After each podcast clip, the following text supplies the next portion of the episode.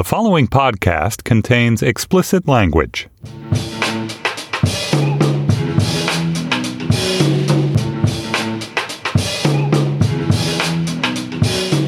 Hello, and welcome to the B side for episode 1645 of our national conversation about conversations about race, trying to make sense. I'm Anna Holmes here with Tanner Colby. Hey, Tanner. And Baratunde Thurston. Hey, Baratunde. Hello, Anna. Hey. Um, so, just so our listeners know, we're on a little bit of a compressed schedule today. So, because uh, democracy's about to end. and so, we're going to address as many of your letters, voicemails, etc., as we can. But we're also going to save some for later episodes. So, this is going to be a shorter B side. We have heard you, though. We will we will return to your commentary at a later date.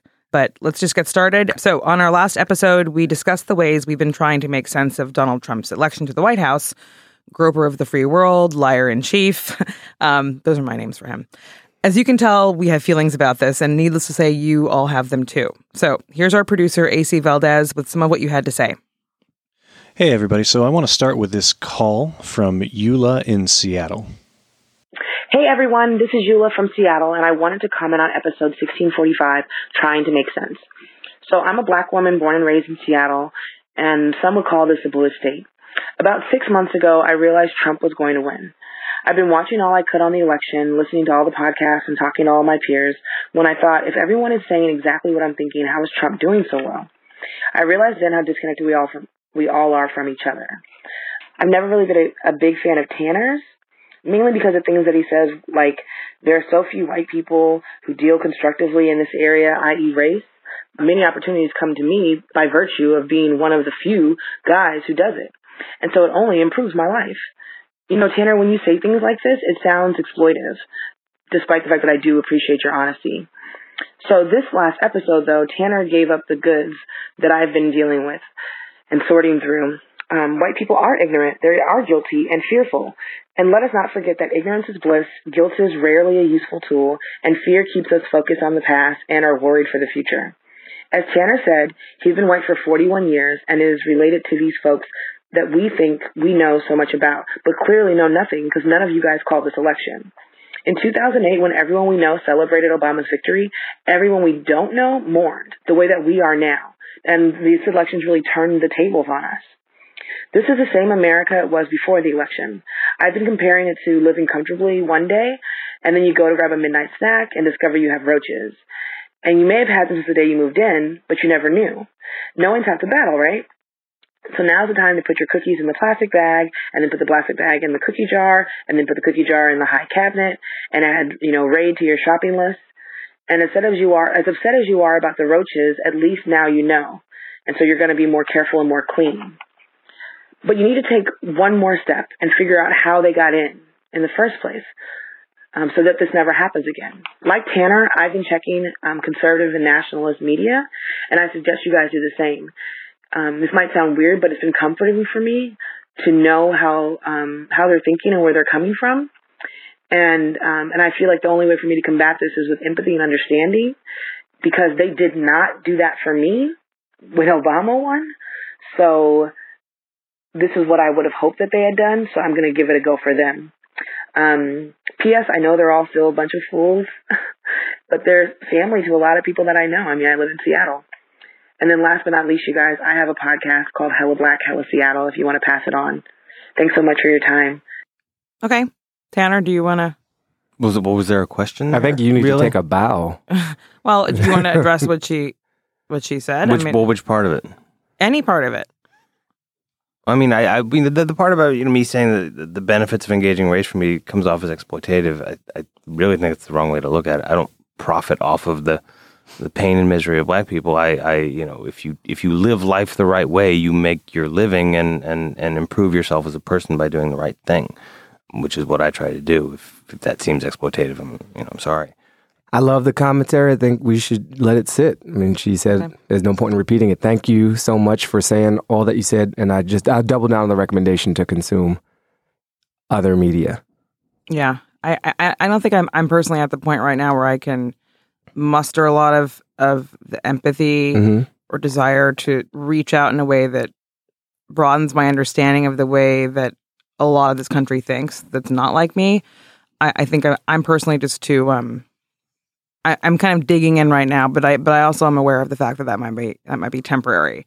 Well, it, it's also true that, like, you know, because I followed National Review, The Federalist, and all, most of those were, the conservative medias were all never Trumpers. Yeah. So if you read the conservative media for the last six months, you also got a distorted view because they were all, I mean, they were all Hillary's a criminal and she's a socialist and she's going to eat us and destroy us.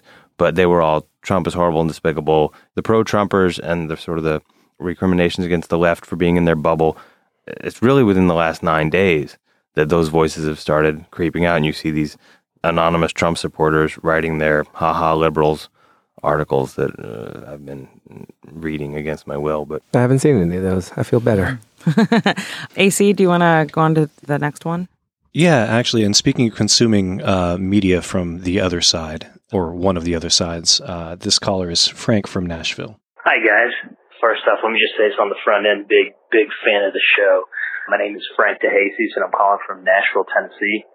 You know, a lot of this show just, as somebody who's more on the conservative spectrum of things, uh, you know, comes off as as fairly liberal, and I mean this in the in the most non-political sense, but it almost seems as if being a person of color is conflated with being liberal when, when in fact, you know, there are conservative individuals who, uh, you know, come from a, uh, uh, different background rather than the uh, Anglo-Saxon, such as myself. I'm, I'm a Hispanic guy.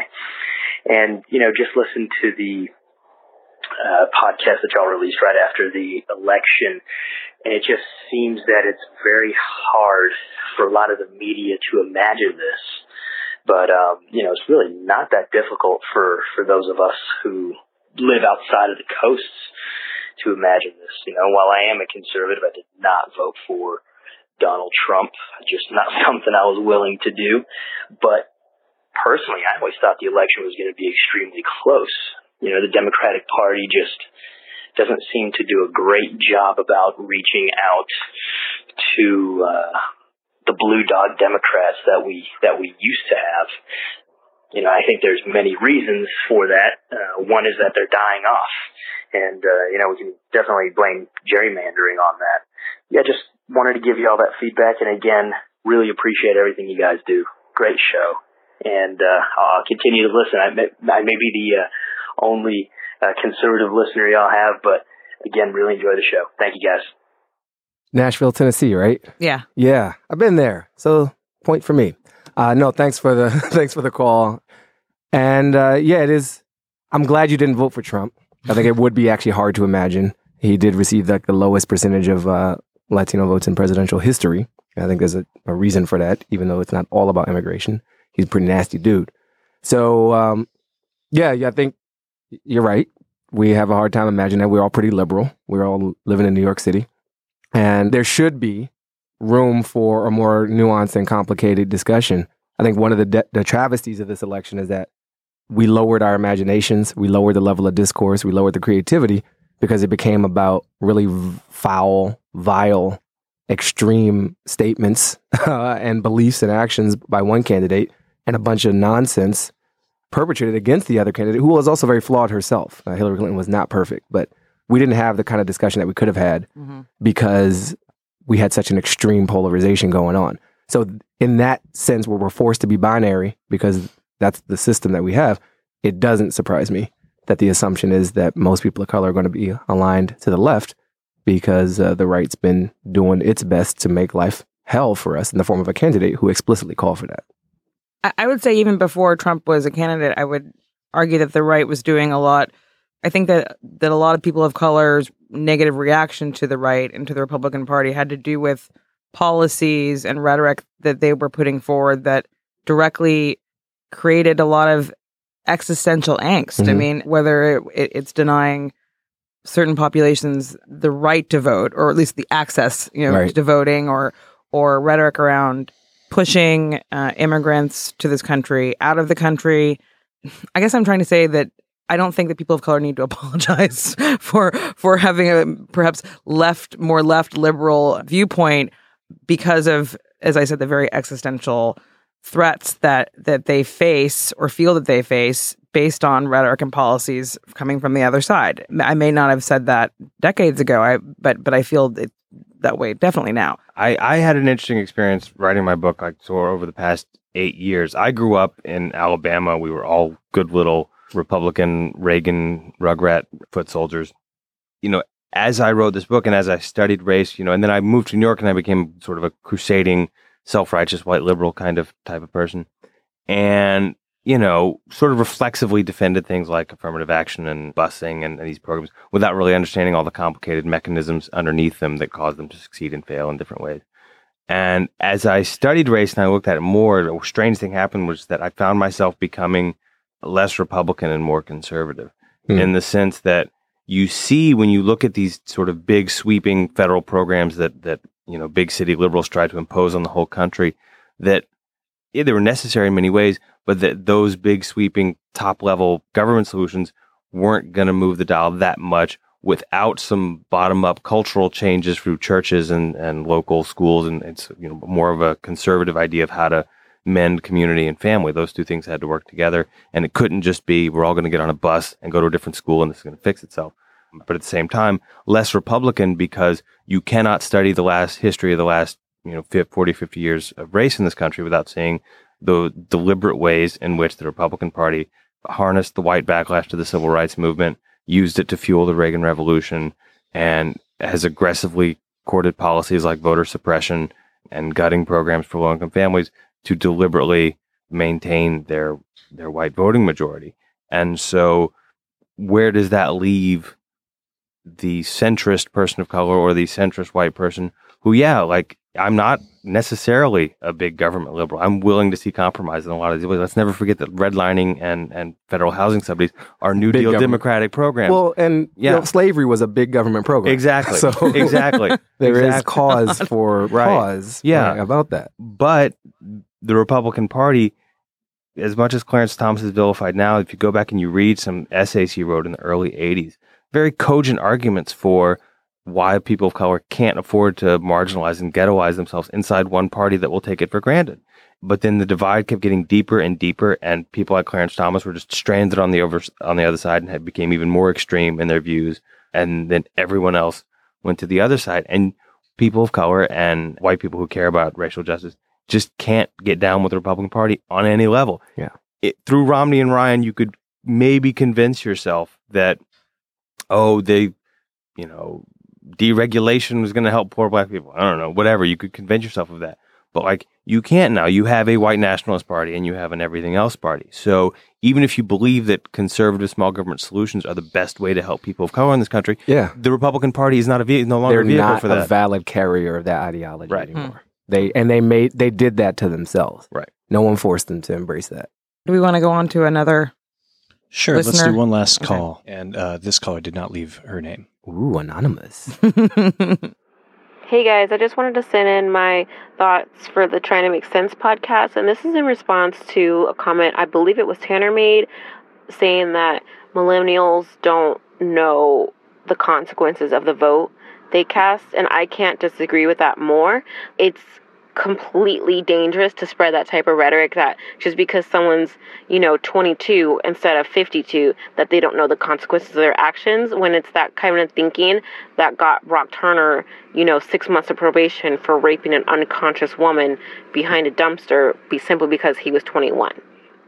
Trump voters knew exactly what they were doing when they voted for him. He was very clear about what he wanted to do. He was very clear about what he wanted to accomplish. He was very clear about doing unconstitutional, harmful damage to millions of people.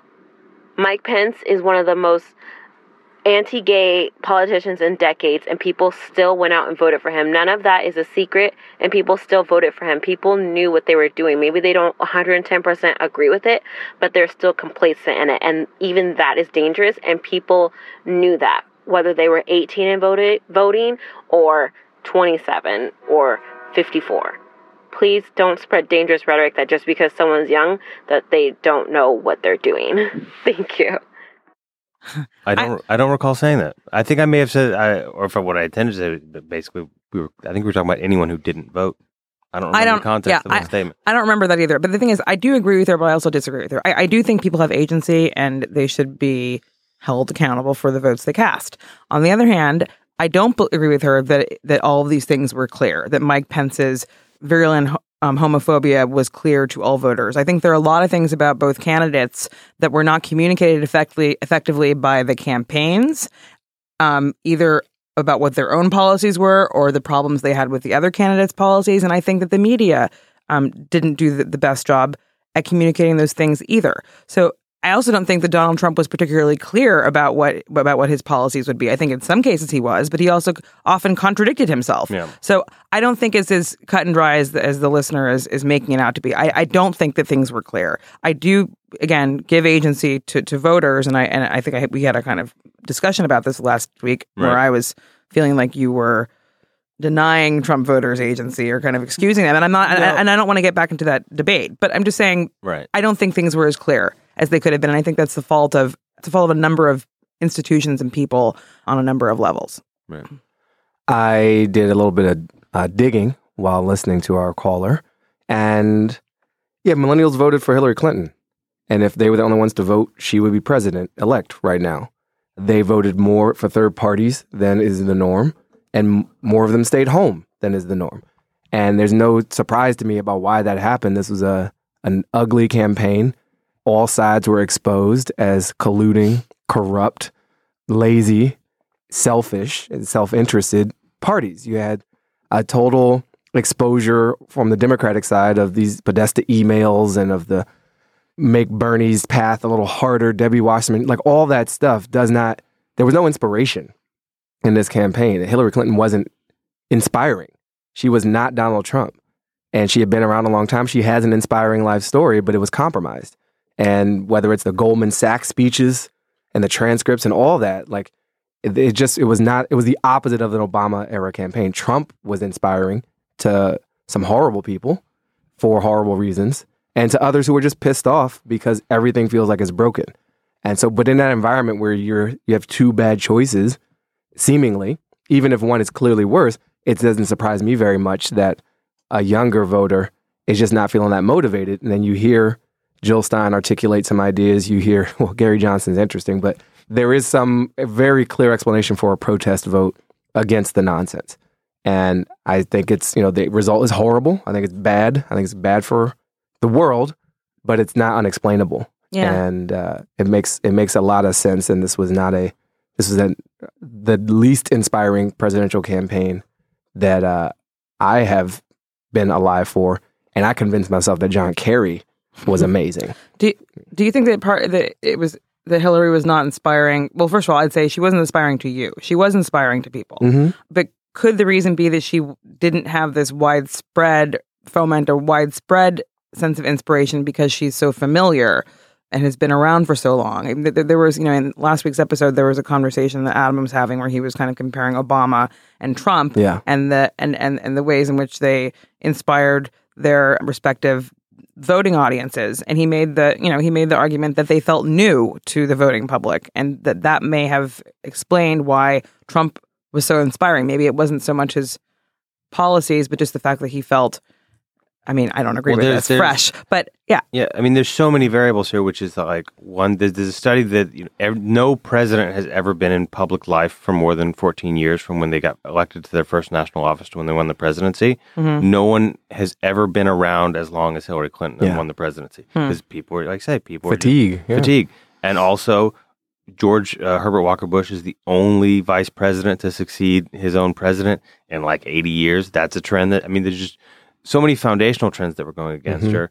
Then all of the, you know, fair or unfair baggage, well, mostly unfair baggage of the emails and, and everything else, and Benghazi and all the whipped up hysteria in the phony Fox News uh, you know, news silos, misogyny on top of that. Then there's the Hillary specific misogyny on top of that. And then there's, you know, some bad messaging and strategy on her campaign's part that's now coming out about how they failed to target the right areas. You know, it's just, it's a perfect storm both through the entire Republican primary. I mean, basically, Donald Trump is a stress test for our democracy. I mean, we just set an elephant loose Yeah. in the middle of what we thought was a secure area, our electoral process, and he just went, "But I'll bang into this, I'll bang into this," and he's just knocking everything down and and and revealing to us that what we thought was a staged secure system was actually very very fragile and Thanks for weighing in, everyone. If you want to be part of the B side next time, uh, give us a call and leave a message at our phone number, which is 612 888 RACE.